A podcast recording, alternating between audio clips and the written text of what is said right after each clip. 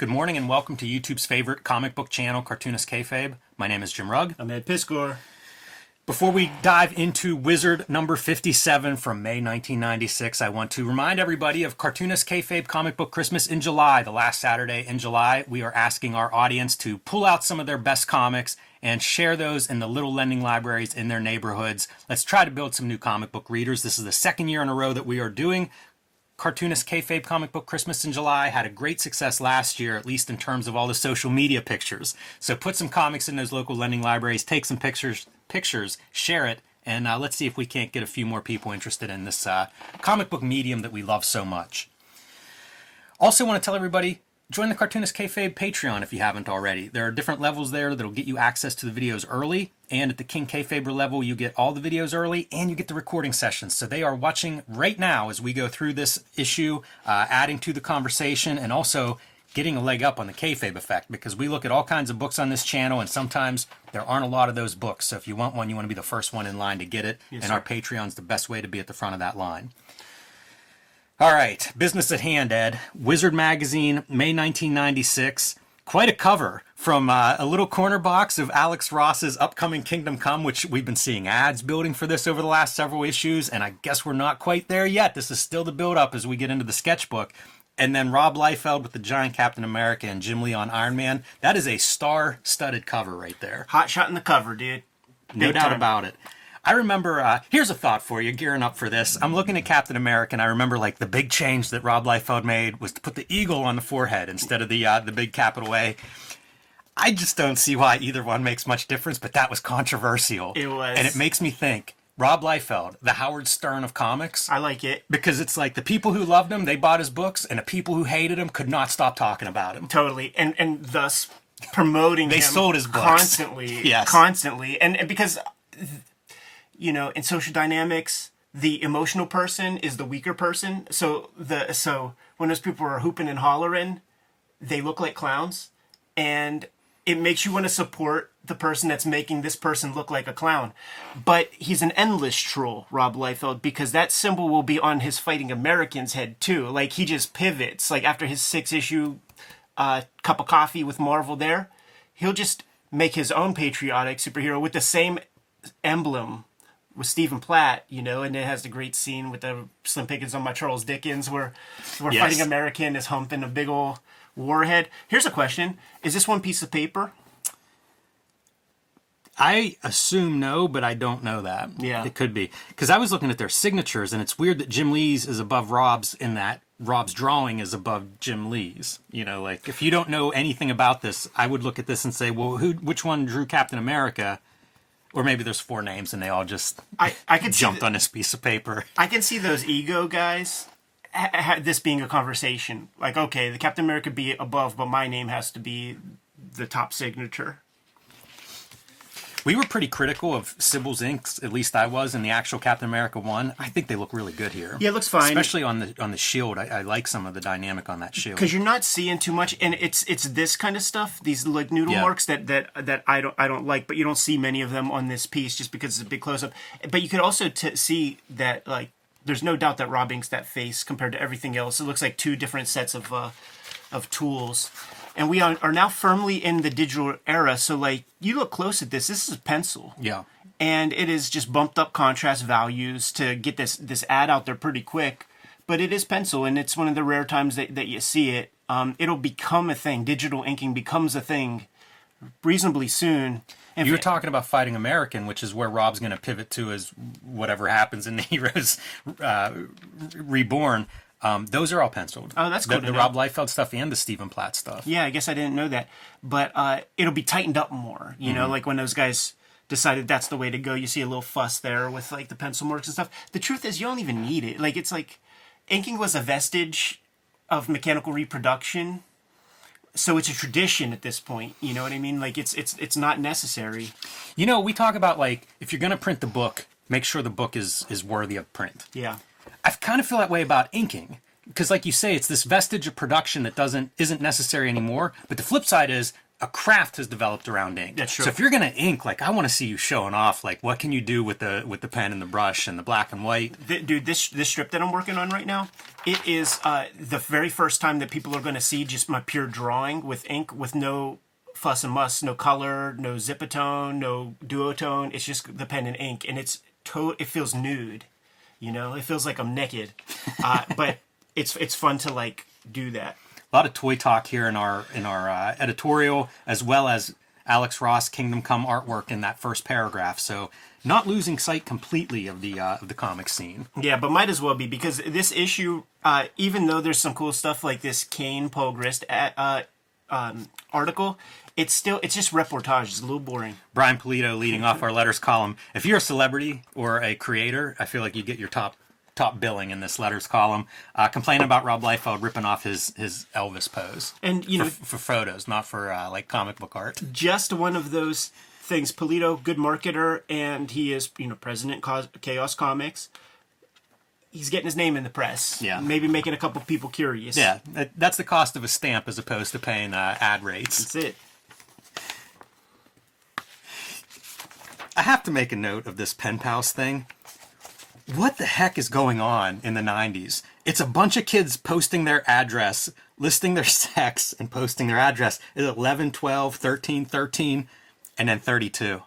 this guy in the end. Oh man, Joel Lieberman, isn't he a senator or something? I tell you, man, it just seems like you, you, you couldn't do that today. No, well the thing is, man, it's just it's much more immediate today. You don't need to do that. I always say these letter art pieces point to the chaos that is comics in May 1996. And you know what? It's beautiful chaos. Like it is. Like, I kind of like it, but it, it points to like there's nothing that's gangbuster in comics at this moment. so so you know history can repeat itself, and this makes me feel very hopeful for today because at a time when comics were in the drizzling shits, as they say in in pro wrestling terms, the independent can flourish. So what are we looking at there? We're looking at a late period. Cerebus, like we're we're on the waning years here, man. Like it's it's almost done within the next eight years or so. Scud amongst Etrigan the demon and and uh, that that goofball looking uh, Green Lantern. Uh, we're getting a Paul Pogrist article in this thing today. Like we got a Strangers of Paradise last last issue, so like the independence can flourish, and I feel like we're we could be in that space right now. We're in that space right now, uh, where nobody there's nothing exciting about the Marvel DC stuff that's coming out, you know? And when we put out that first Red Room, we were competing, we were beating Marvel DC titles in the ranks. Wildcats 31. I wonder if somebody out there can confirm if this is Alan Moore and Jim Lee. I don't I don't know if I have that issue or not. I bought a big chunk of those Alan Moore issues and I feel like he left the title maybe earlier than planned. So I'm curious if this is an Alan all Alan Moore Jim Lee issue because that that'd be pretty cool. I'd, look, I'd take a look at that if it, if that actually is the case. Yeah, it's too bad. I actually just uh, deleted that stuff off, off my uh, iPad. I don't even know what to say here. Talking clone. Here's what you say like, they started that clone shit in 93. It's 96. Wow. And, and they're trying to figure out how to write their way out of the paper bag. And they're basically telling everybody, like, guys, we're done. Peter Parker's going to be Spider Man. We got to figure out our way around it. Uh, my thought is, like, just forget it. Like, fuck continuity. Like, just just be done with that. You know, like, you can you can train the audience, man, to just disabuse themselves of like all that nonsense.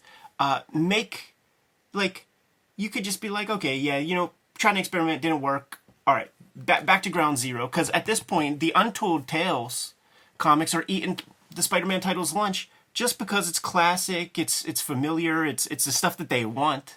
Yeah, and you can pick up any issue and, go with it. Absolutely. Look at this crow gimmick. This is scattered throughout the uh, the issue for a contest of how many of those crow logos do you do you see. This video is brought to you by the Cartoonist Kayfabe Patreon. Uh, the King Kayfabers on our Patreon uh, completely mitigate the kayfabe effect by getting a chance to see all of our videos before anybody else. They also have access to the live stream recording sessions and add a lot of value to the videos by filling in the gaps in uh, the knowledge that Jimmy and I have on the subject matters that we were talking about. Before you lies the bibliography of Cartoonist Kayfabe with some uh, pretty dope new additions that are coming in the near future. Hip Hop Family Tree Omnibus is coming to you this holiday season, 500 plus pages of content. It's the 10 year anniversary of Hip Hop Family Tree. It is the 50th anniversary of hip hop. I put 140 pages of new material in this book to make it a completely new and substantial experience. Not the only holiday book that I'm presenting to you this year, 2022. X Men Grand Design Trilogy is coming out uh, in November in time for the holidays, collecting all of my X Men Grand Design works. Uh, some of this book, some of this stuff is out of print right now, so it's the one place where you could get it all in a handy dandy volume. And Red Room Crypto Killers is out there. Murder on the Dark Web for Fun and Profit is the name of the game. Two issues out there right now. I encourage you to get issue number three of Crypto Killers because uh, that's going to be the first appearance of my next uh, comic strip char- set of characters. Jimmy has Street Angel Princess of Poverty coming out sooner than later. It is uh, going to be a great companion piece to Street Angel Deadliest Girl Alive that currently received a, a fresh printing. You get both books. You have all of Jimmy Street Angel material that he has done to date. Uh, but right now, True Crime Funnies is the comic you're going to want to get your hands on. Still has a couple of copies. You go to Jim Rugg's website, go to his Patreon. You'll be able to uh, see these comics ahead of time and purchase your own copy. Now that we're done with uh, paying the bills, let's get back to the video. So, pretty big news here is Jerry Siegel dies, yeah. co-creator of Superman. Um, weird going through these issues and like you know, I mean, this is 27 years ago. Sure. At this point, but can't overstate his his significance to American comics. Absolutely, man. And uh, the there's that Robert Kirkman com- comic book uh, show. I forget what it was called, but they did their Superman episode, and it it gets really really into the nitty gritty with the Siegel and Shuster stuff. The the fact that uh, DC spun off Superboy on their own, but that created a legal piece of leverage for Siegel and Shuster to sort of claim ownership on on uh, that character or like get some derivative off of that the Neal Adams stuff in the 70s. Yeah, it's great to see Neal Adams here too, uh, another uh, legend who has passed at this point, but in in 1996, you know, sharp as attack and was instrumental in having Siegel and Shuster receive at least some of what they, you know, a monthly payout, let's say, by uh, publicly shaming DC Comics in the late '70s when the movie, Superman movies coming out. Yeah, I did some calculation uh, on on some of this stuff since we have access to inflation calculators and things. So in in '38, Siegel and Shuster sell the rights to Superman to DC Comics for one hundred thirty dollars.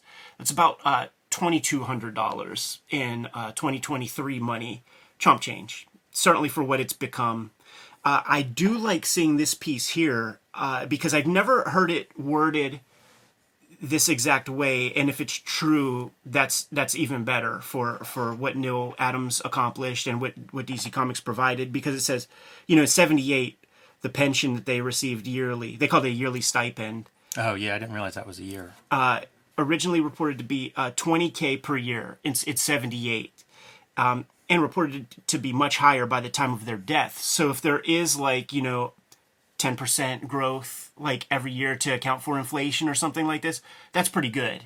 That's I mean, it's it's not good, but I was always under the impression that it was like 20k every year or even into the 90s when the dollar is worth less and less and less. But if they kind of kept up with inflation and stuff, um, it's it's something. It, it, I mean, obviously, it's far less than what that property is worth.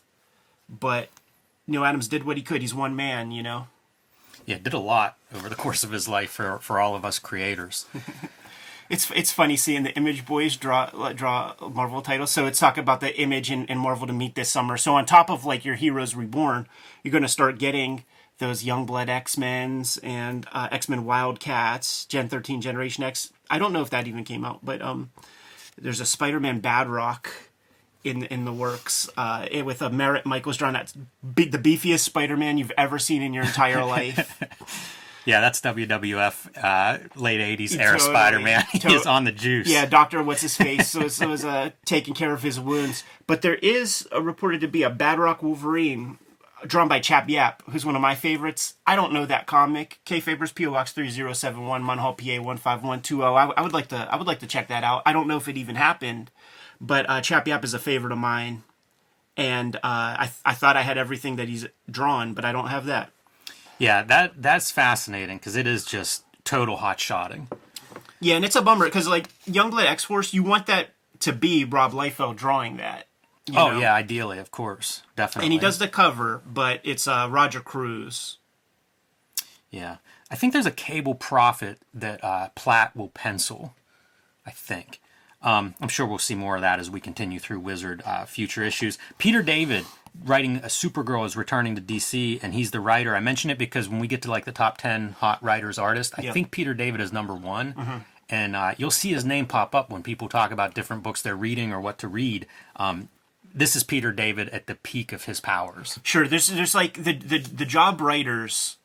You know, there's very few of these guys that can string a narrative together in anything that's close to a story, and those guys got a lot of work. So you have your Peter David, you have your Chuck Dixon, you have your Kurt Busiek, uh, you have your Jo Duffy, a couple others. Dan Jurgens writing multiple titles, but you got these couple of people doing tons of work. I supported this book. Uh, I like I like Gary Frank's art, I, and uh, he's the artist on that Supergirl stuff. So uh, for the first year, I I grabbed uh, these comics because of my appreciation for what Gary Frank did in in uh, mainstream comics at that time. Because there was uh, such a lack of fundamentals and such a lack of storytelling. Uh, his polish might not have worked well for Hulk, but it it worked really great on uh, the Super Supergirl comics. Yeah, he did a team book too with the J. Michael Straczynski. I want to say is was the writer. Uh, there was like that superhero. I don't want to say revisionist exactly, but I remember it having a pretty good, a pretty good run. Yeah, uh, the no. Buzz Box is amazing for how wrong they get everything. Yeah, everything's J. wrong. Scott Campbell doing Batman. I don't believe that happened. Steranko returning to uh, do Nick Fury. No, no on that one too. Chris Claremont and Silvestri on X Men. Nope, I don't remember that one coming out. they do mention the Star Trek X Men one shot though, and I do think that happened which Yeah. is uh, again with the hot shot and crossover properties. Although that one you'd think you'd be able to do some stuff with because I mean we see X Men in space, so why not have them bump into the Star Trek? Um, Astro City becomes first Image comic, which was an imprint of Wildstorm. Uh, you know the Jim Lee branch of Image Comics, eventually scooped up by DC, Yeah, other titles will be like Leave It to Chance. right? Which is Paul Smith. Yeah. So kind of kind of noteworthy for that one, I think. The uh, the Grant Morrison taking over JLA and taking those characters back to the basics was was a big deal, but it's still modern comics. So like what he has to work with is mullet Superman transitioning into electric Kool Aid acid test Superman.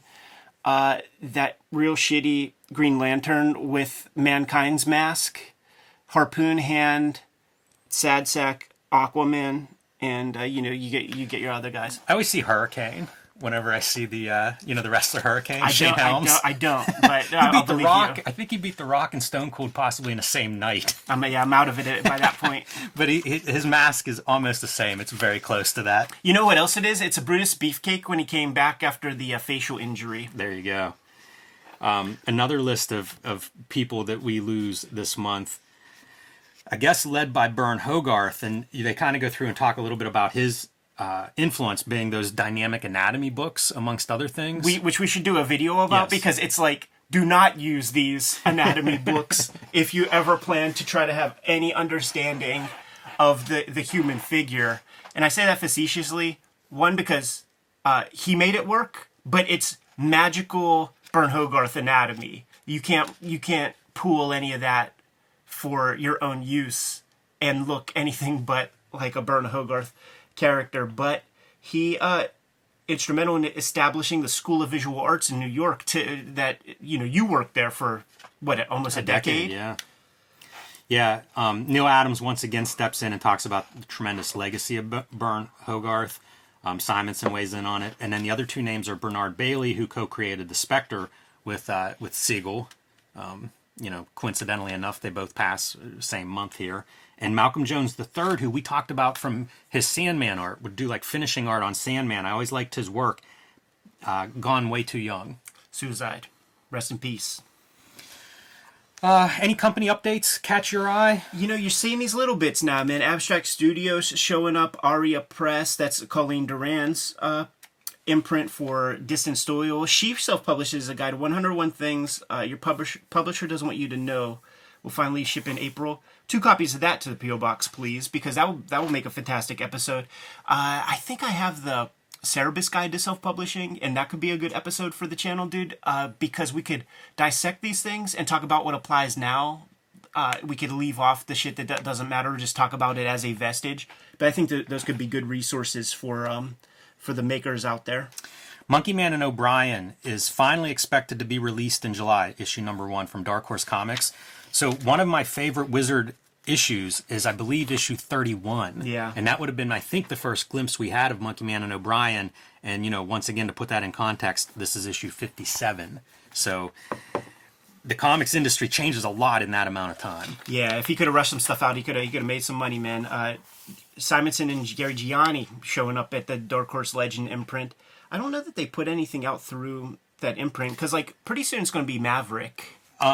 Star Slammer Special, I believe, came out. I actually saw that in a uh, dollar box not too long ago, Gary and it G- seemed like it was kind of a summary type thing. You know, like it was it was short. It wasn't. It, Right. it didn't feel substantial. It's interesting because he was a part of that Bravura line Right. that sort of went nowhere. They had their like little popcorn fizzle. And that was the Malibu imprint. So I guess when DC buys Malibu, that's the end of Bravura if it wasn't already over. Yeah, I think they did their four four issues, took their took their money and ran.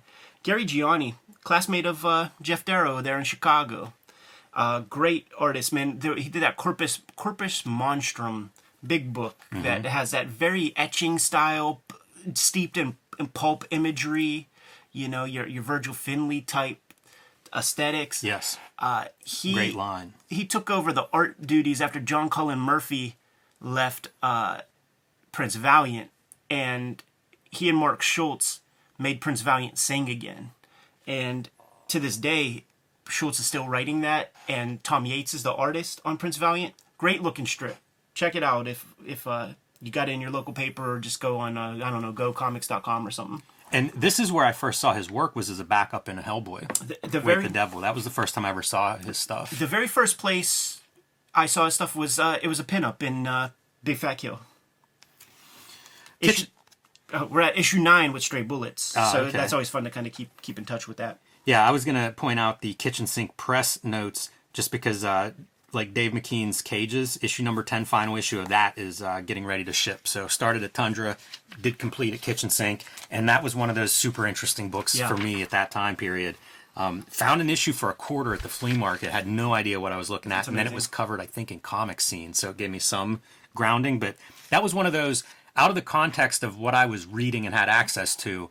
Dave McKean's Cages was like, this is all new stuff that you can do in comics, Totally. new to me. It was it was a wild era, man. I got a hold of in sixth grade of a, of a Raw, the one with the Joost Swarte cover from Volume Two, and just seeing that breadth of comics. You know, it's the first I read there's an article about Henry Darger in there. You know, like it just totally. It's still your formative years. You're still a sponge. You're still taking in information in a big way, and, and that was uh, that's huge to be exposed to that stuff so young.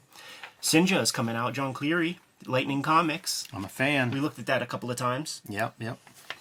Toy Fair magazine is going to be impending. That was like their question of the month. Uh, That makes sense because they're plugging toys hard in this issue Oh, yeah. in the editorial. A lot of toy talk as uh, as we get deeper into this it's going to continue. They're going to have two magazines. They're going to have a uh, Inquest, which is the card gaming uh, magazine, and then Toy Fair. So Garrett, Gareb Shamus is increasing his his uh, Which, empire. by the way, those card games inside front cover ad like that's this is an expensive piece of real estate, and it kind of points to what is doing some business in this kind of area. And those those card games card game card games are crypto at this area. they kept some we talked to people who they kept shop doors open Oh, totally. selling that stuff Totally. so it's funny because it's trading cards the beginning of wizard and now we're Yeah. at, tra- at card games uh, raising Cain, Paul Grist Kane takes the crime noir genre to a new level with a humorous twist.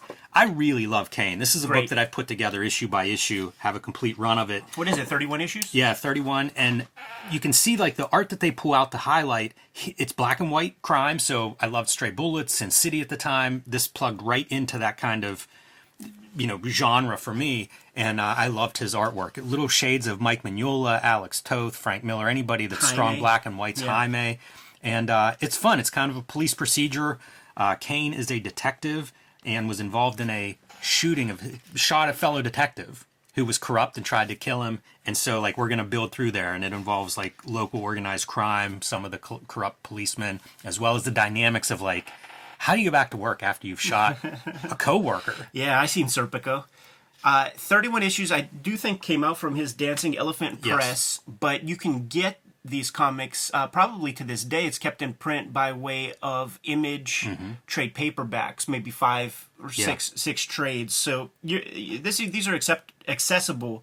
They show up uh, in those dollar bins. Like like anytime I see one, like I I. I will scoop up the old. Da- there, there's something sexy about those self-published comics, you know, and, and those old Dancing Elephant Press books. Whenever I see one, I scoop it up. I uh, this was sort of out of I this absolutely had this issue of Wizard totally like I complete this is my introduction to Paul Grist's work I freaking love it just for some reason I just never was able to put it together you know what it is it's a three dollar fifty cent price tag was too much for me at, at that time like I was buying stray bullets and three dollars was like my maximum because like the the uh the um, self-published comics that were established in America, your Tyrants, your TH. Well, I don't know about THP because it's bigger, but two ninety five was the price. So three fifty. That's that's cutting deep into like my my kid budget uh, at that time. So I just didn't grab these at the time. But I must say that this article, it is reportage. It- you get nothing out of it really. Um, it's unfortunate because it gets four pages, but it's just uh, minutia about like story details. But I'm interested in Paul Grist, and one of the things that he says though is, uh, you know, he had all these irons in the fire, and for whatever reason, like the publishers like didn't put stuff out or went under. So he says publishers are crocodiles. Like that was the impetus for him to begin self-publishing. You know, he was going to do some things through a company called Trident. Uh, that goes away. I think some of that stuff was published. That might have been a Burglar Bill. There's another series that I see, Yeah. Saint Swithin's song with Grant Morrison. Burglar Bill published. Uh, it was uh, meant to be a six-part series, canceled by Trident after one issue. there you go. Uh, Tundra UK put some stuff together. They go away. So that's where he says publishers are crocodiles, and you know he's gonna.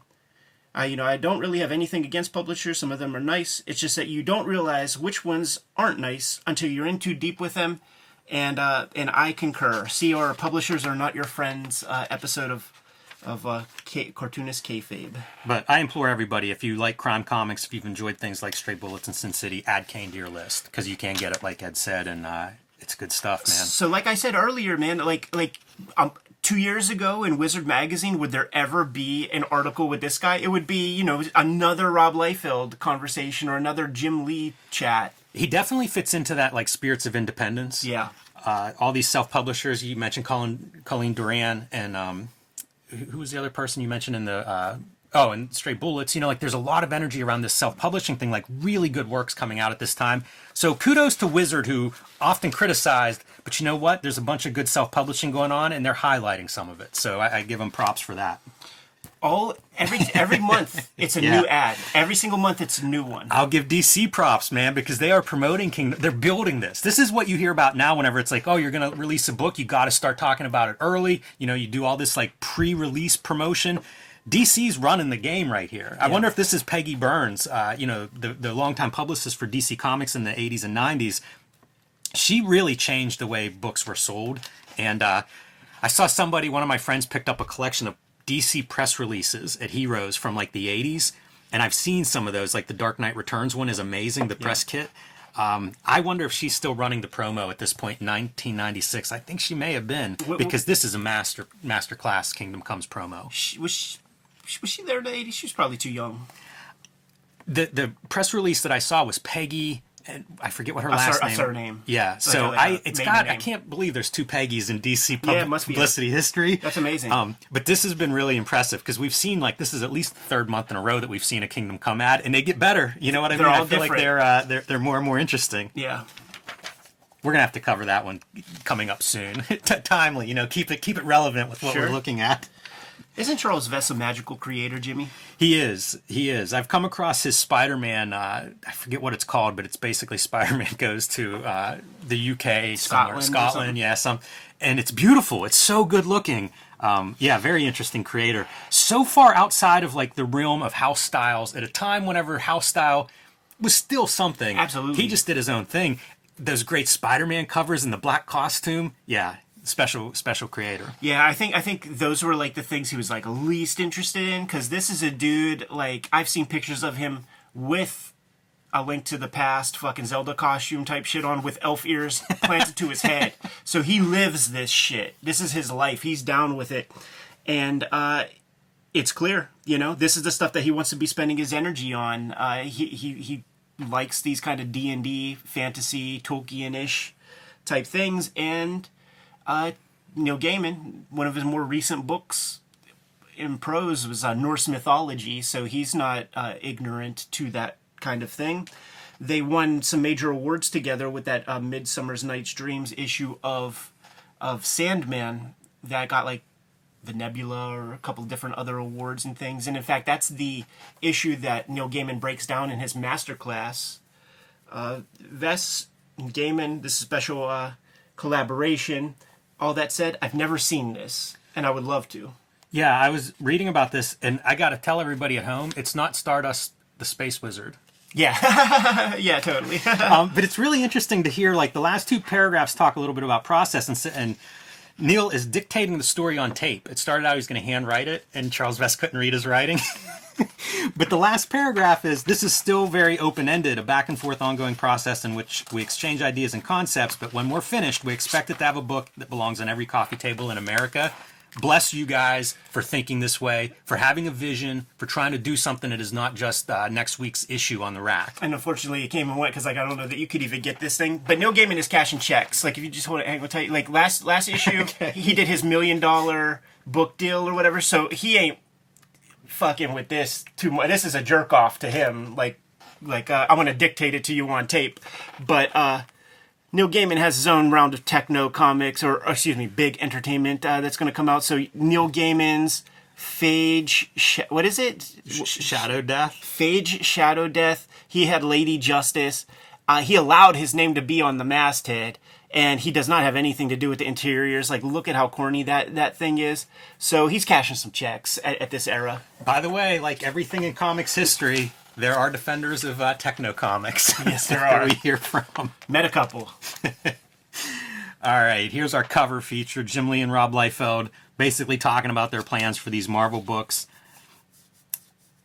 Man, I don't take much out of this. Like the build up to this, we've gotten pieces. And Yeah. one that was interesting to me was they talk about this being built to uh, kind of make these properties more sellable to movies, which is interesting because obviously we know what has happened. Totally.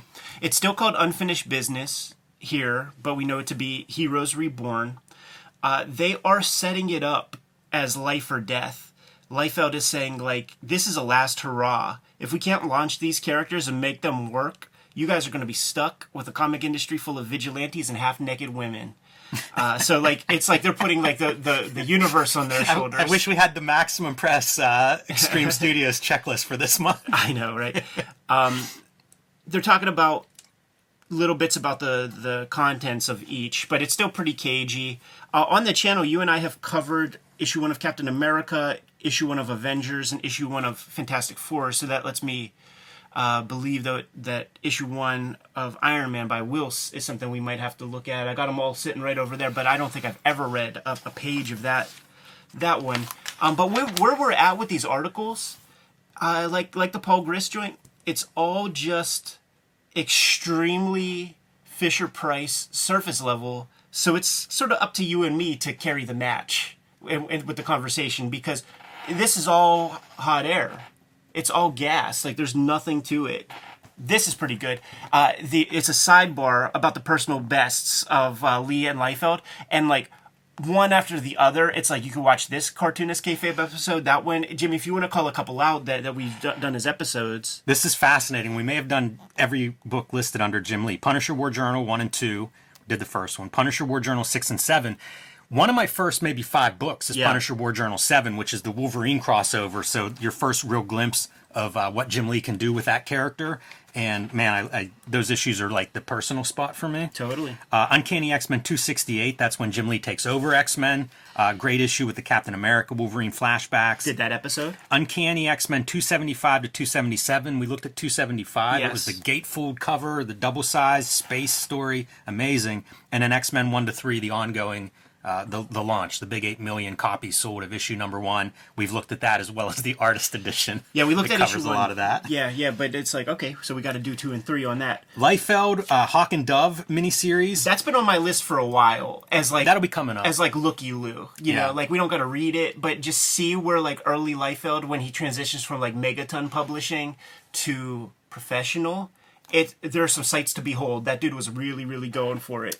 Uh, New Mutants 98 to 100, We just need to do 99. sets up X Force, uh, X Force 1 and 2. We did those episodes. What if number 7, the great What if Wolverine was uh, in S.H.I.E.L.D.? Yep. Uh, pretty pretty cool issue there. Jim Valentino writing it. That is a kayfabe episode. Uh, Team Youngblood number 9, Li- Liefeld's return to comics after a year long sabbatical.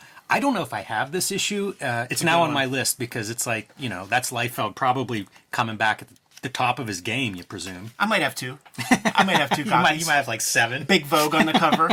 and uh, Youngblood number six, which uh, we talked with Rob Liefeld, went through it page by page with him to uh, hear some great stories about that issue. in great detail. so yeah, this is this should just be the personal best of Lee and Liefeld. Uh, maybe we need to start a playlist. Yeah.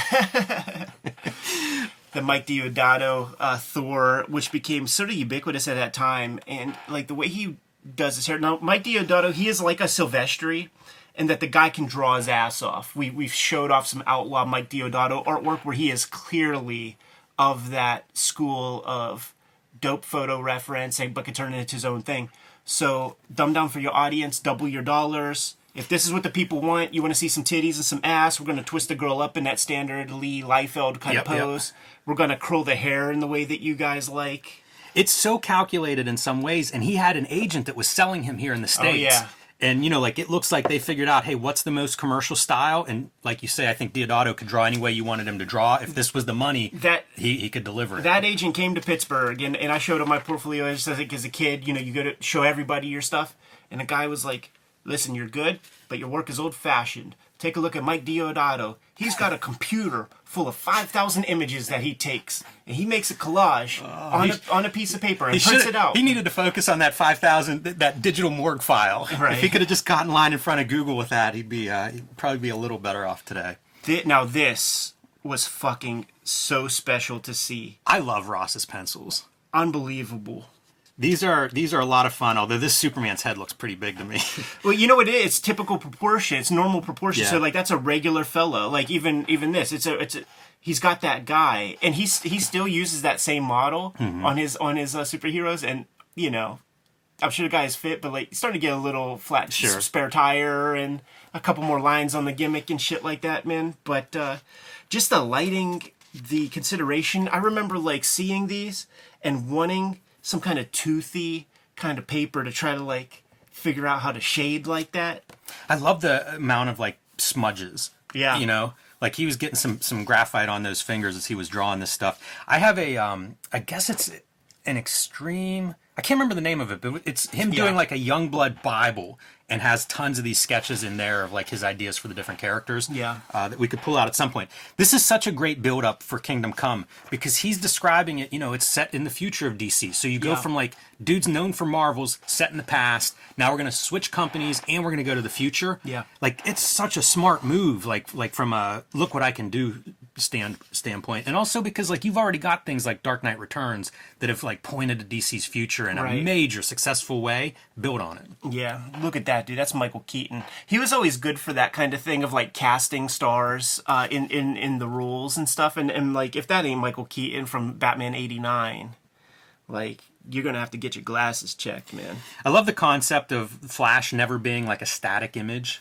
Yeah, you know what's gonna happen in some in some years is there's going to be a very similar treatment like this with these like character design things from um uh Dark Knight Strikes Again where it's Miller showing these like beautiful Sin City Yeah, looking some of those. characters and it none of that is in the book none of that is in the book the way it is in those sketches so it was like selling the sizzle and forgetting about the steak this this was fascinating to me because I, I I don't think I remember it being so early. I thought it was like more like toward like '99 because like it was a big deal when I went to art school, you know, to to have some Joe Kubert modern day superhero hero work and stuff. But like we did an episode on Batman Black and White.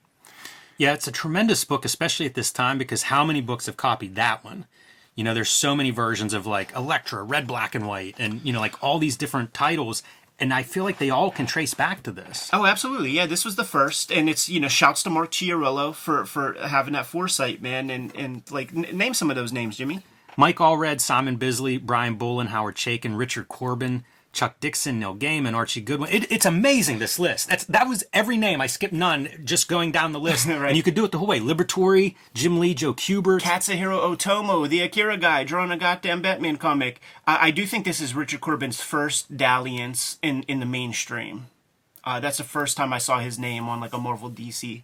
yeah, it's project. it's an incredible list. Bruce Timm, Alex Toth, Check out our episode. Barry Windsor Smith.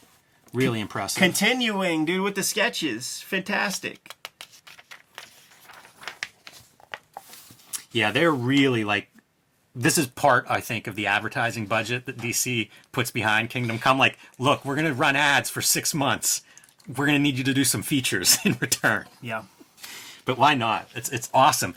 And from putting the magazine together, this is a great article to put in here because it's a bunch of art that looks different than the rest of the magazine. Like it's a visual magazine, so by all means, try to find this kind of material. That is Mike Allred.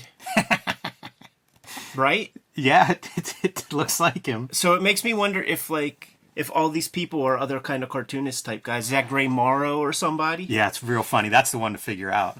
who, who are you pointing at? Who do you think this this? What are we looking at? Yeah, Here? yeah. I'm like, is that I don't know Buscema or somebody? Oh, interesting. but but there, this has to be Mike Allred. that's amazing. That's so funny. But then who's that old old cuss? It's probably some old DC guy we don't know. Like, Totally. How about that side of the pencil stuff Mm-hmm. to give you that red tornado character? Like you could see the marks. It's also one of the things that I get disappointed in because like a lot of this doesn't make it into whatever the finished art is of Alex Ross. Yeah. And I would be so excited when I'd see the sketches and then like you wouldn't see too much of that on the finished page. Yeah. And uh, I like Rob Liefeld saying, you know, if these books don't sell, you guys are gonna be stuck with naked women books. And then like he's got to have half a dozen pages of ads in this issue. And this is like the his evergreen pose at this era, and he was figuring out ways to get get the waist skinnier and skinnier, and like the the breast shelf. Like this is the height of those like toxic titty implants, dude. That like caused so much trouble to chicks in those 1990s, man. Just those rocks.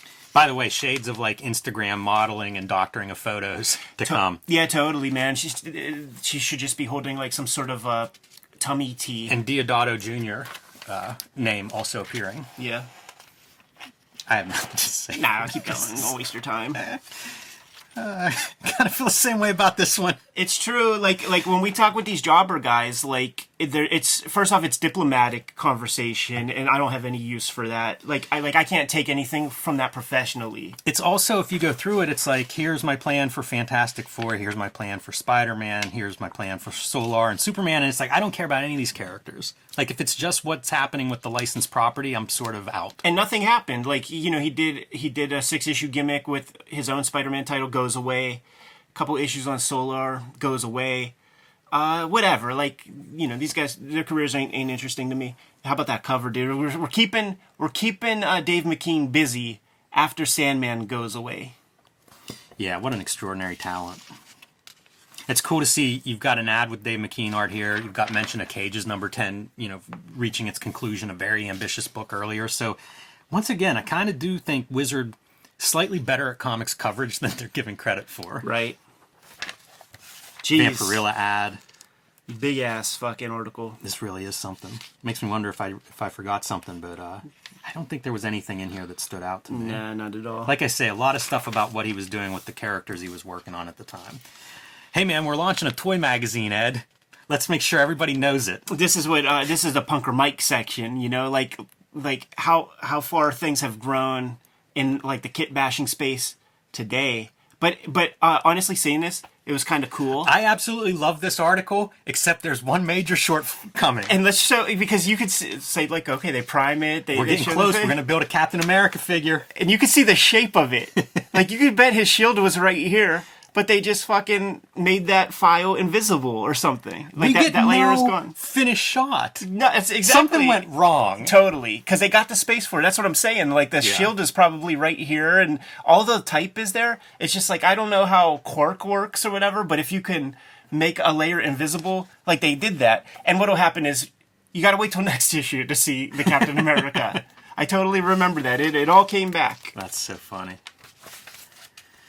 Ooh, some more toy stuff. So here's how the professionals do it. That's kind of a cool one two article of having like this is the fan version and then like this is how it's actually done at, at Toy Biz. and it's cool to see you know like what's lot Toy Biz making a lot of stuff right and you're not seeing no Monkey Man O'Brien fucking comics this is Art Adams doing the toy designs so you know if if this is just some like D level fucking toy he might have been designing a whole bunch of that stuff uh, so in that world of NDAs and all that kind of shit there's probably hundreds of pieces of Art Adams artwork out there that we don't get to see that being said we live in a new new era and we can manifest destiny, right? So uh IDW, somebody go make a deal with Toy Biz or whatever uh, conglomerate owns it now, and let's get that art book.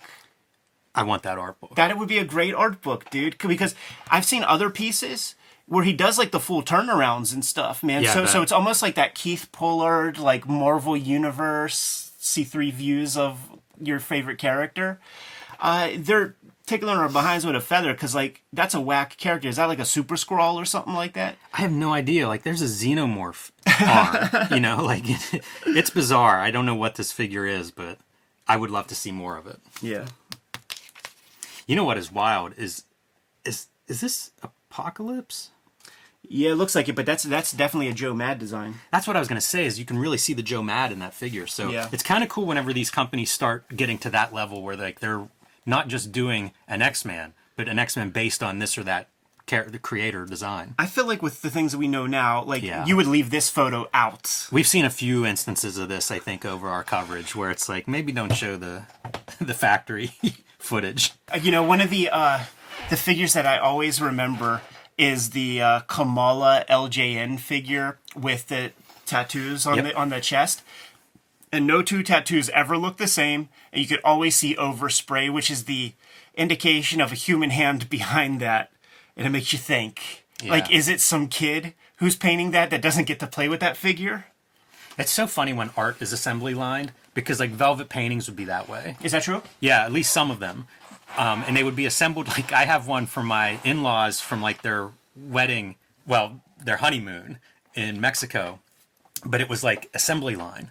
You know, you would basically Everybody have a puts a person that like I do the the pig the face color, you know, and it's just a couple of brush strokes or whatever.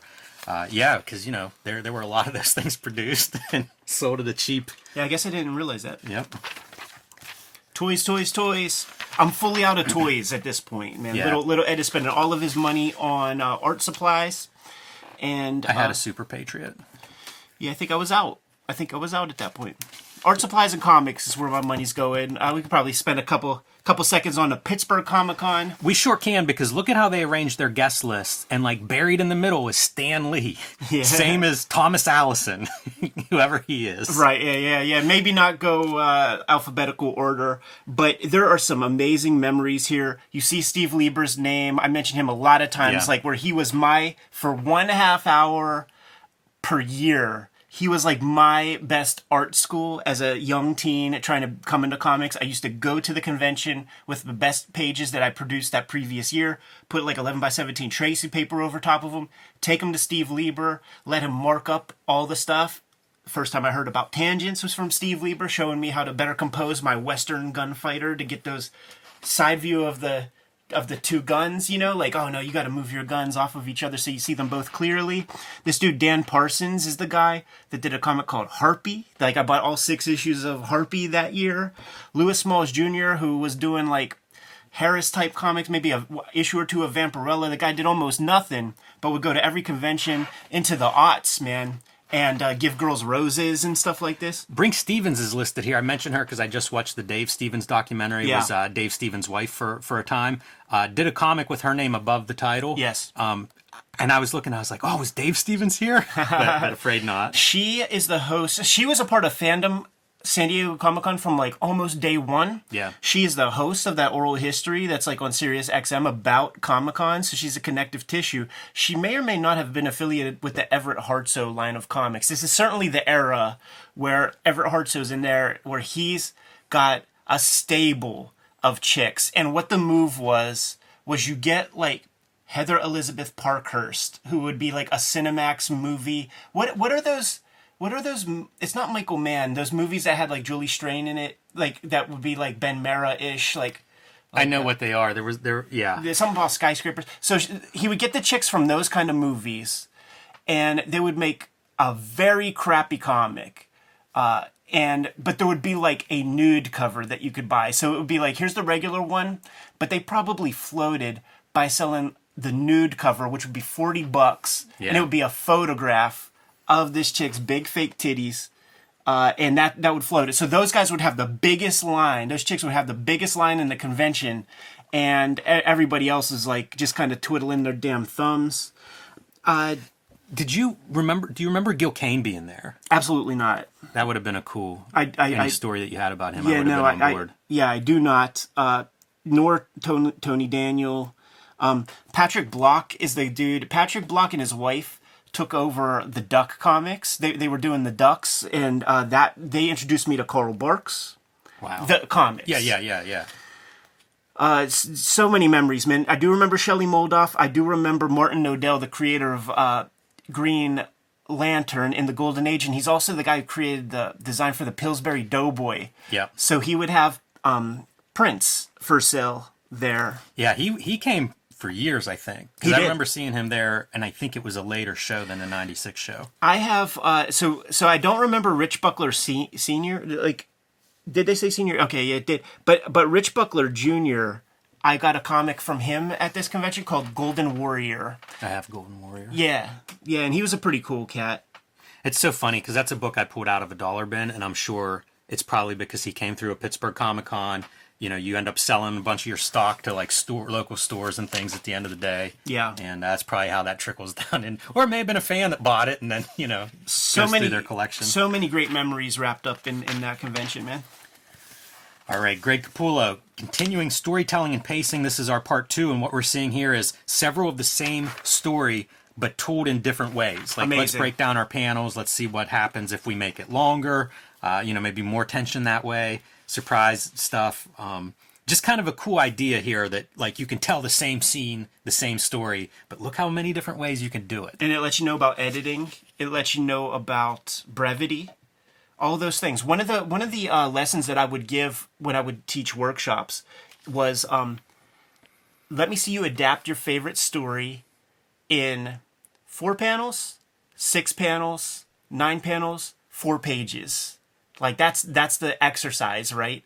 And you do you do the four panels, and it gives you your beginning be- beginning and end, and then your basic climax in the middle, and then you expand and you get a little bit more nuance. But it's an idea about editing and about like what what's what's needed to get you from point A to B and this is you know the a more brief version of that those those exercises that i would give would be a two week process There's um Matt Madden did a thing. It was like 99 ways to tell a story, or I might be butchering the title a little bit. Yeah. But it used to be on I want to say the ninthart.com, one of these Uh-huh. early websites for comics, and it'd be like once or twice a week you get an update. And I was so fascinated by that. There's a book collection too, but it's the same exact principle of like, you know, the same sequence or the same action, but just told in so many in his case, you know, a hundred different ways. There was- uh, but it's very fun like when you're first introduced to that concept to Yeah. see it broken down that way and then, you know, your head starts spinning on like, okay, interesting. there was an exercise in a david mazzucchelli class uh, give me the tortoise and the hare no words Yes. Yeah. Uh, very famous Mazzucchelli, uh, you know, lesson or, or exercise. you have to earn your words Yes. By the way, this is the craziest story Capullo could put together of a grandmother shooting this little kid. some 90s baby but it, don't worry he's a robot It sure is. Blah blah blah Movie news from 1996. blah blah blah let's Look, go somebody grabbed the uh, Gen 13 one half Wizard half offer here. All right, I Dream of Comics. This is focusing on Rick Veitch's Rarebit Fiends, his uh, self-published Dream Comics. Ran into the 20s, and I think he's doing them again now. Yeah, I got three trade paperbacks of, of them. Um, these are the Veitch comics that I know the least, but it, clearly it's like a big deal to him. You know, he, he spent a lot of time on it, but in a lot of ways, my thing is like the last thing I want to hear about is your dreams. Right. Um, But he in, definitely involved himself in some chemical endeavors in his day, so his brain is probably very, very uh, visual. And there are some cool things, man. Uh, throughout throughout the past couple of five years, uh, the kayfabers have, have sent us various trades, and when we do our little flip and, and we trade off comics, like like I've I've put together the run of of TPBs for this series, but uh, this is a consequence of the profits made from the 1963. We talked with all of the creators of those 1963 comics, and they all really, really benefited and reinvested into their own businesses. Um, Dave Gibbons bought, you know, a Cod Barrett Photoshop fucking setup that he had, you know, his own computer colorist make, and then he started drawing digitally super early. People like Don Simpson, Veitch, Bissette have go- gone into self-publishing, and this was uh, the the Rick Veitch choice. Yeah, very. Uh, this is another one of those books. Like whenever, because I was into all of this at that time, so Yeah. I was buying some of these. And like you, I don't do a lot with dreams. You know, like I don't keep a dream journal or anything. But it was very expansive in terms of what comics could be. Sure, yeah. You know, it was another one of those examples of like. Hey, you can do anything with comics. If- like, what's your idea? There's probably a way to do it in comics, and this was a pretty good example of that. because of the psychedelia of it like I, I would choose to not think about the dream part in a certain way and it just it became like a modern day underground comic where there's no requirement of aristotelian Right. structure so it could be this this exercise in, in, in psychedelia which is Honestly, it makes me cool. want to revisit this I- because no, I, I haven't. I haven't read these since you know I was whatever 18 or 19 at this time. yeah absolutely Um, so it makes me curious how I would interpret those now with a much broader vocabulary for comics. I think it could be really exciting. But he talks about like he started keeping dream journals like in his early 20s.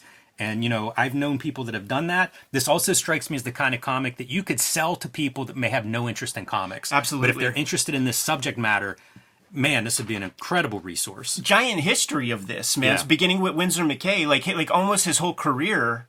You know, if it's not you know Sammy Sneeze, it's some version of. In fact, the Rarebit Fiend that comes from Dreams of the Rarebit Fiend, the the the early Winsor McCay strips. Right.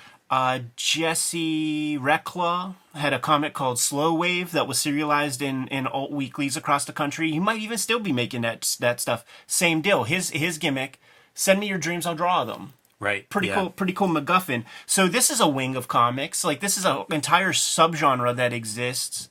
Uh, these are the more interesting people who have made their dream comics because during those naval gaze late right. 90s early 2000s uh, very uninteresting people were, were, were making their dream comics and, and feeling like you should uh, participate in that it might be this it might be this entry or there was um, there was a Rick Veitch interview where he mentioned that like he not only does he not watch TV, but like he doesn't even own a television. And at this point in my young life, I'm drawing a whole bunch, sure, but like my family would marvel at the fact that I could like sit there draw all day, and but like be able to under, recite the plot of the movie that we just watched or some shit, and I could not imagine being away from television at this time. I couldn't imagine it. Like it, it made no sense to me at all because I could probably be in front of a TV for five hours in a day. And it was like when I went to art school where like they tell you about what like sc- like housing accommodations is and it's like not only is there not cable but there's we will not let you like plug holes into the wall like you there will be no cable here and i was nervous about that. i was really nervous about that man it's so silly to think about but like when i split and i went to art school and i had that excuse to be able to draw 24/7 kind of thing TV was done. Like I quit watching TV at 17 and I immediately understood Rick Veitch's position. And his thing was all about productivity and things like that. And I'm sure that he, you know, would watch a movie or something, but like uh TV it, it is a time waster. Certainly if you're a maker of comics.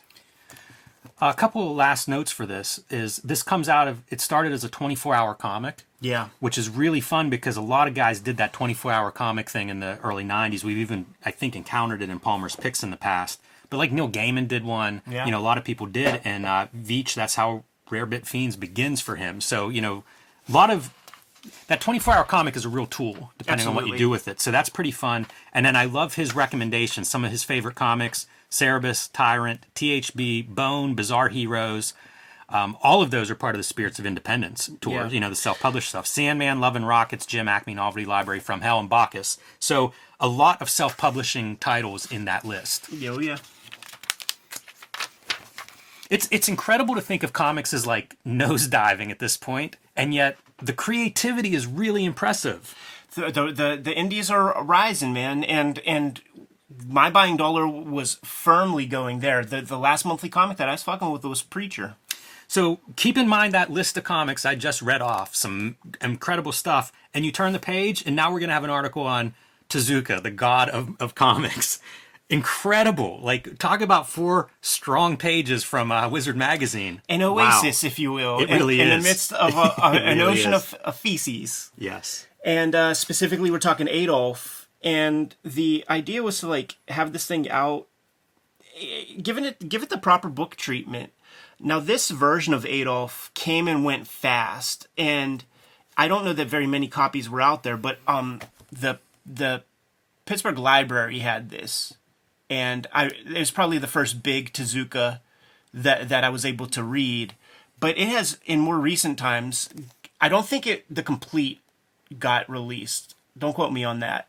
Um, there were several volumes, but the complete is out there now in like two super handsome hardcovers, chunky books, maybe a thousand pages of story. Yeah, it sounds about right. I think this version was five volumes, so you can Okay. figure pretty easy to fill up, and and not like the um, some of the smaller size manga volumes. Like I think they're 200 plus pages. Yeah, it's an interesting choice to be like the first main intro of Tezuka to uh, Western readers, but I guess you got to start somewhere, and I think we've gotten into this with various um, I don't know collections. Oh, there you go. Yes, yeah, more modern joints. you know, like where do you start with this stuff? You know, if Yeah. you're going to reprint, like I would assume this is not his most commercial thing here in the U.S., but also who knew what was the way to sell manga in 1996? You know, it's beautiful too. Is like those Adolfs are flipped so that you read it Western style. But oh, are these are these flipped? Okay, never mind.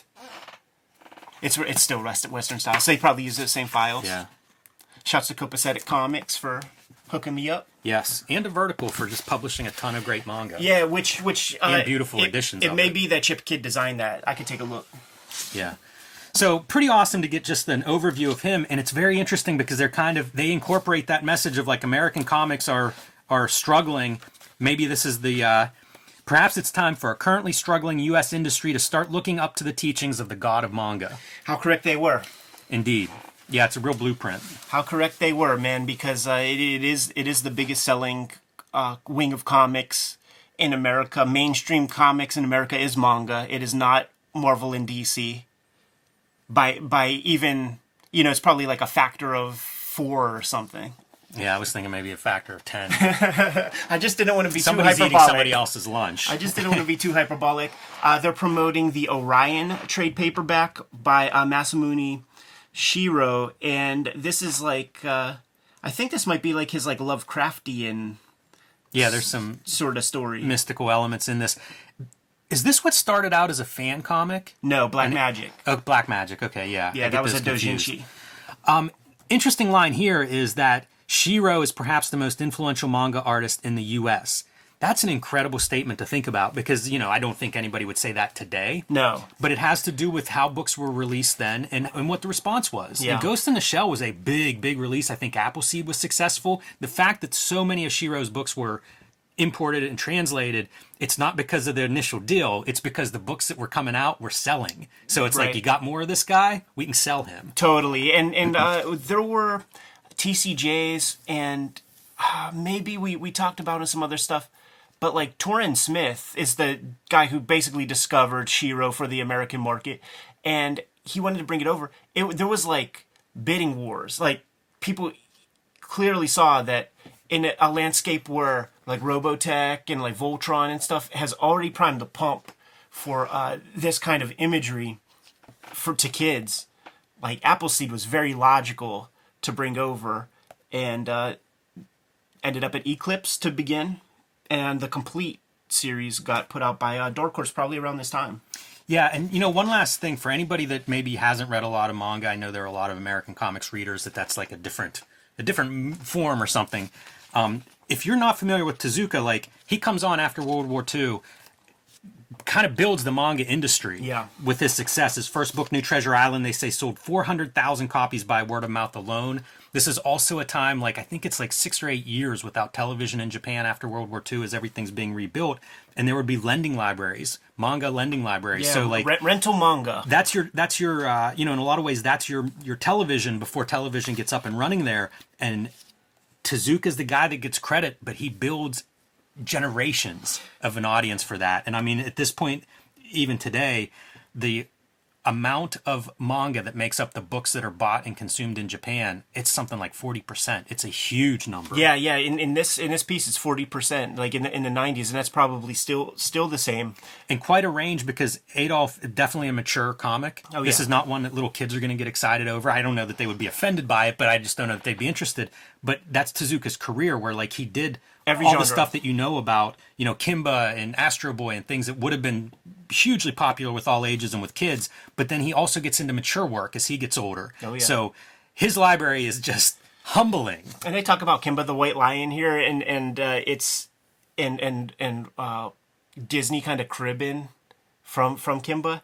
It is so true. Like if you take Yeah. a look at see that stuff, there is like the the bad guy lion that kills the dead. It, it's it's all there, man, to to a T. And that's how a generation before this would have known Tezuka in America was from those cartoons that were imported. It's true. Yeah.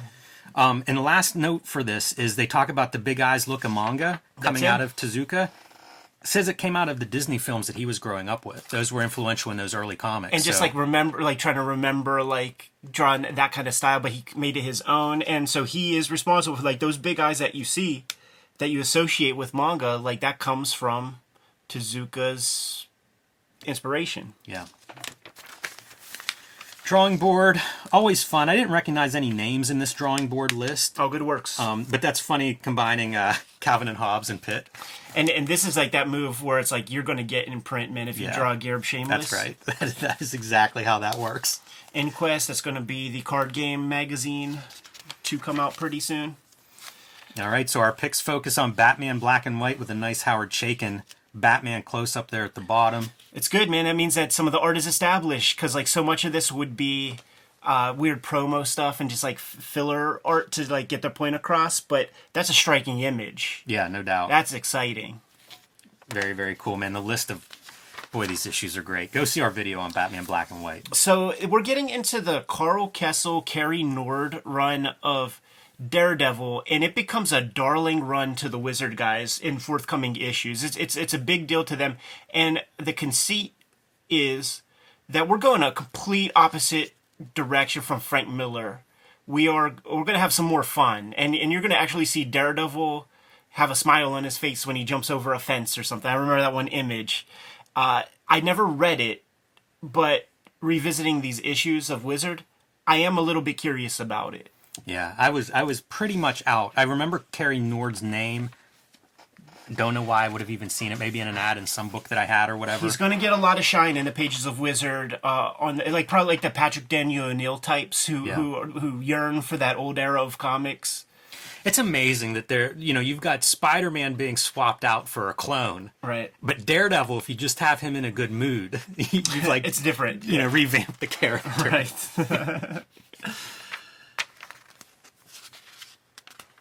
Sin City, that yellow bastard is uh, is running here. I'd like to go through that one with you. Yeah, we'll probably do that one before too long. Spider-Man: Legacy of Evil, I mentioned as a previous thing that we saw, and I think maybe it was the last issue of Wizard. Yeah. Uh, but you see it finally hitting the stands here. Mark Texeira painting a Spider-Man story. I'm curious about that one. We're at 14 issues of Preacher, and I like I, I start collecting it on a monthly basis with issue 18, which will be the uh, standalone issue. Because like I, this is issue 14 is Hunters Part Two of Four, so like I had this hard rule in my young life: you never buy a comic for the first time in part two. So if you show me that part two on the cover, like I will never buy it. So I had to wait for there to be an entry point, and that was my entry point. And it just so happened that the culture of the trade paperback is going to be starting up pretty soon, so I was able to get you know two trades to to fill in that to plug in that those holes, and uh, that was my last monthly book that you know completed in 2000 2001 and that was done that was it We don't look at a lot of like the um, they, they do reports, you know, on the back issue market and stuff. yeah But the report in this issue is about how hot Preacher is. oh that's cool So, you know, it's built momentum now. They're a year, a little bit over a year in, starting up the trade paperbacks, and apparently uh, it had developed its following. Talk about a day late and a dollar short. The Cyberforce Summer Trading Card Series. Like, where were you ten, Boy. like five years ago? Gimmick on gimmick on gimmick right there. The top ten is is interesting. It's, it's all different. Um, you got your Marvel. You've got your two preachers that Yeah. have now uh, invaded the top 10 Yeah. to speak of like this is a book that's hot. Yeah, you got your uh, two issues of uh, DC versus Marvel. And I don't think I saw Angela on there before. And I think Dawn is probably a new addition. Yeah, it's uh, Angela kind of makes sense. You know, a McFarlane version of a Bad Girl book. Yeah, but that's a years old comic at this point. I feel like. Hold up. Pick up steam when the new. Oh yeah, yeah, yeah, yeah. It's it's an old comic. There's going to be an uh, there's going to be a regular series to come out. I didn't even realize that. Yeah, I don't I don't think I knew about that either, either. To be honest, this might be it, man. We might have shot our loads. Yeah, this is your your market watch where I talk about like Preacher becoming a very popular book. What a cover! Yeah, Shouts to John Paul Leon, rest in peace, good sir, man. You were a great soldier in the medium of, of the comic book, but this it- is early for me for him. Oh, I did not realize he was that this is when this book comes out. I know, right? Like I remember when this was on the racks though. And it was it's a Marvel comic, so like it is butted up against the garish color of the computer coloring that that they put out there. And for some reason the Marvel DC cartoons to this day, they still feel like you gotta bleed and put like a million characters and a million fonts and all kinds of stuff on these covers. This stood out like a beacon. I, I mean, I'm looking at these two and imagining like it's so incongruous that these are next to each other in time. You know, like this is the same moment in time. Like I, it scrambles my brain. And I believe John Paul Leon brought up uh, School of Visual Arts in that Burne Hogarth uh, eulogy piece. Talked about how Simonson was uh, a, a teacher there at that point. I think Walt Simonson taught Yes. John Paul Leon. Yeah. I have an artist edition of his. Yeah, The uh, yeah, you won that in a flipper one time. I, I did. It's beautiful. We'll have to look at that one of these there, days. there, there's that smiley uh, Matt Murdock. like I feel like they use that same image for the next like three fucking wizards or something. That's funny. That's such a funny pose too. Not what I was expecting. Whenever you said jumping over a fence. Yeah, it's kind of pool, pole vaulting. That's hilarious. Uh, you know, I mentioned Peter David as being this the hot writer, and there he is at number one, sitting in front of Neil Gaiman. Uh, McFarlane's still in that pole position for top ten hardest artists. Hasn't drawn a fucking comic Doesn't, in doesn't three years. comics at this point. This makes me want to do issue two of Tick, Jimmy. Yeah. Well, we should. Yeah. It's a great cover. I've been meaning to uh, to just to mention like where Spawn falls on these Wizard top Sure. top 100 lists because here's Spawn 44 coming in at number two behind a very gimmick heavy book at number one. The Marvel Marvel and DC basically teaming up to defeat Todd McFarlane for uh, the monthly sales, and uh, Spawn 45 maybe they ship you know twice that month or whatever.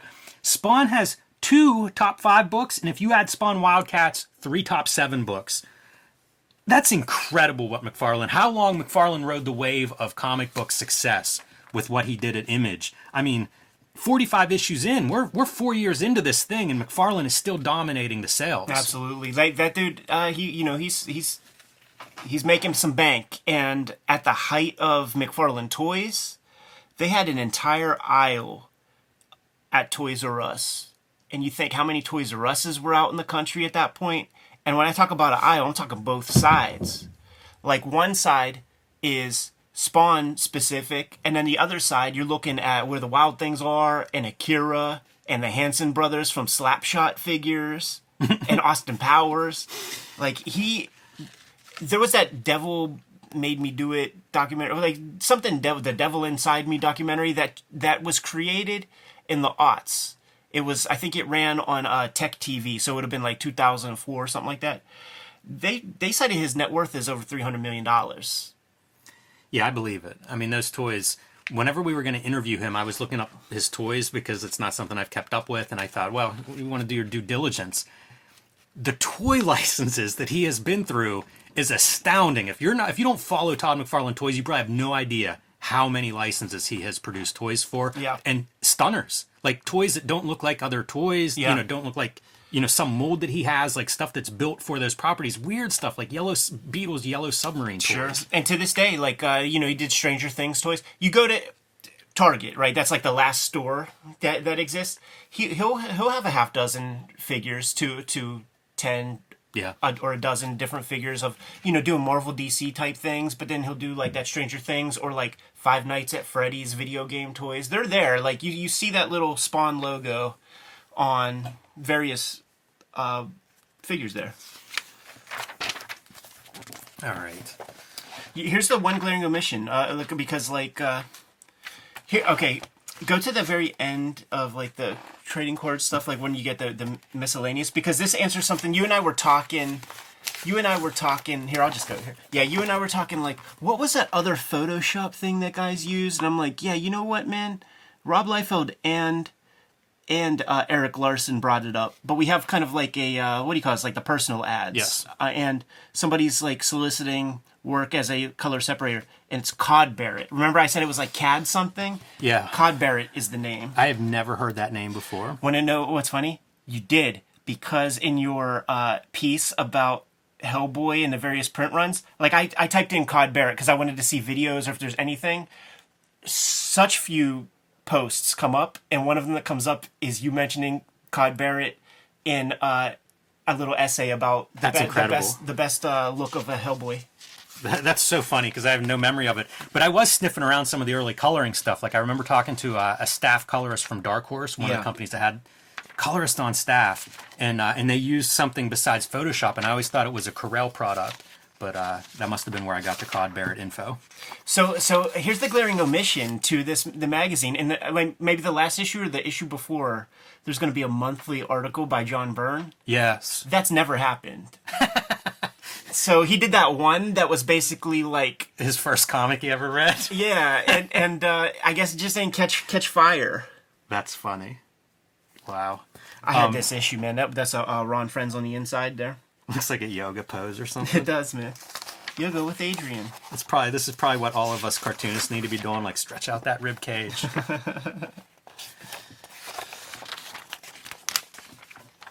Surprised they didn't end up doing like a game, video game magazine. You know, with their cards and their uh, Yeah. toys. Yeah, Seems like something that could have happened. And a Ron Marz profile. can't be less interested. man. Keep Nah. it pushing. I think we're out. Yeah, yeah, we're done.